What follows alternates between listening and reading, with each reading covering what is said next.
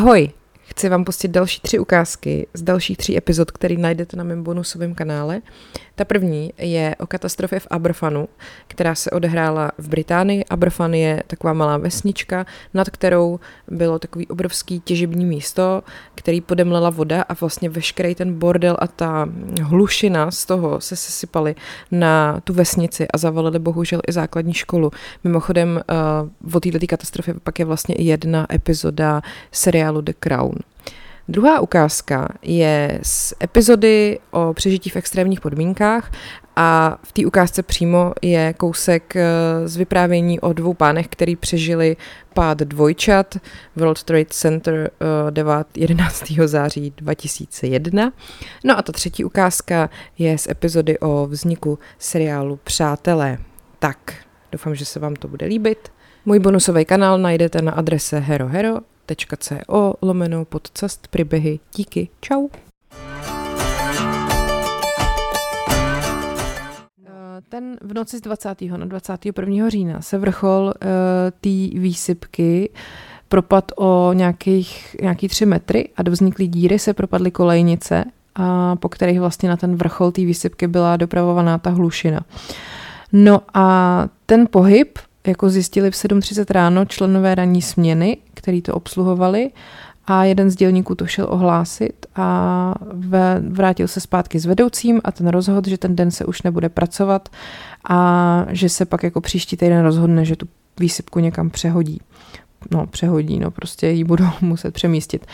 No a potom v 9.15 se od, od té výsypky odtrhlo značné množství uh, trosek, které byly nasycené vodou a ty pak uh, ve vlnách, které byly vysoké 6 až 9 metrů, se valily rychlostí 18 až 34 km za hodinu dolů do toho údolí na tu vesnici. Což jako vlastně to je hrozně rychlý, že jo? 18 až 34 km za hodinu. To když jako jedete 50 km uh, autem po vesnici, tak je to takový ne zas tak rychlý, ale prostě tohle nebylo auto, tohle bylo jako hlína, nebo no, takový nějaký bordel.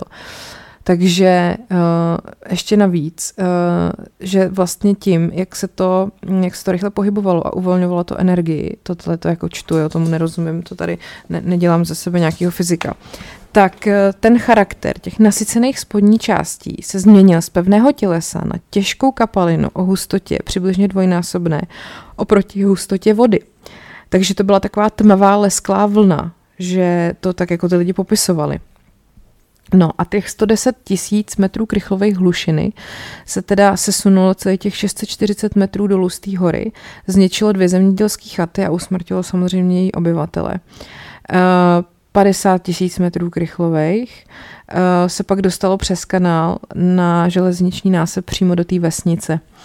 Eh, proud zničil dva vodovody, které byly uložené v tom náspu a pak eh, dodatečná voda vlastně nasytila celý ten odval. Takže ty, kteří tu lavinu jako viděli nebo slyšeli, tak říkali, že jim to připomínalo ten zvuk takový nějaký nízkoletící tryskáč nebo hrom.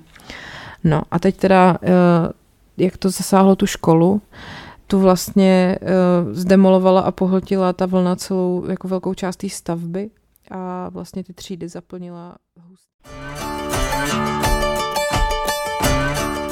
No a Dostali se do toho 81. patra a tam se ten Clark a jeho skupina setkali se ženou a mužem, který po těch schodech vystupovali nahoru. Ta žena jim zastoupila cestu a upozornila je, že jako pod nima jsou plameny a kouř a jedinou možnost, jak utéct, je pokusit se vystoupit na střechu a doufat, že se odtud zachrání. No ale, no a ten Clark a ty jeho spolupracovníci se na té schodišťové plošině zastavili a začali teda debatovat, co mají dělat. Jestli mají poslechnout tady tu ženskou a jít nahoru a nebo ji ignorovat, a zkusit jít po schodech dolů.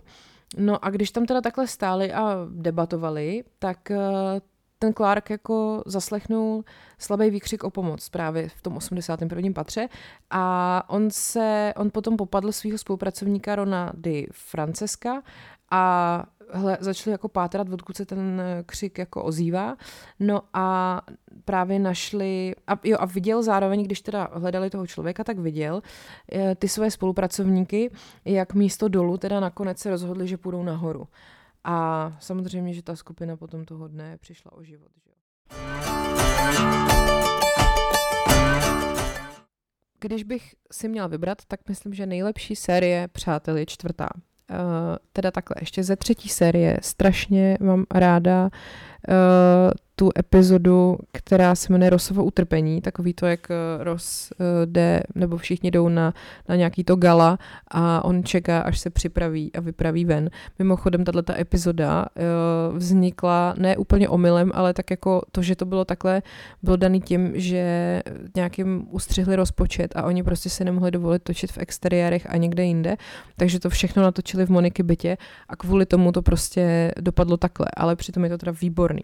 No, nicméně Nicméně ve čtvrté sérii prostě jsou důležité epizody, podle mě fakt ty nejlepší, což je uh, třeba příběh Meduzy nebo falešný večírek, jo, nebo uh, jak potom Chandler jako dělá, že jede do Jemenu, prostě jemenská 15 Jemen a jak Monika uh, dává lekci o erotogenních zónách od 1 do 7 a pak je tam samozřejmě Joeyho hláška, jak to jde.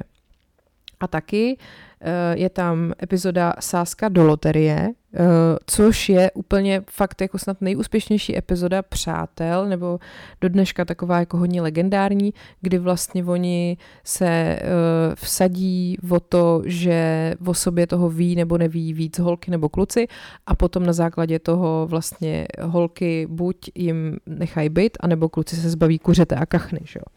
No a tady na tuhle epizodu prostě přišli ty tvůrci uh, taky tak jako náhodou, prostě, že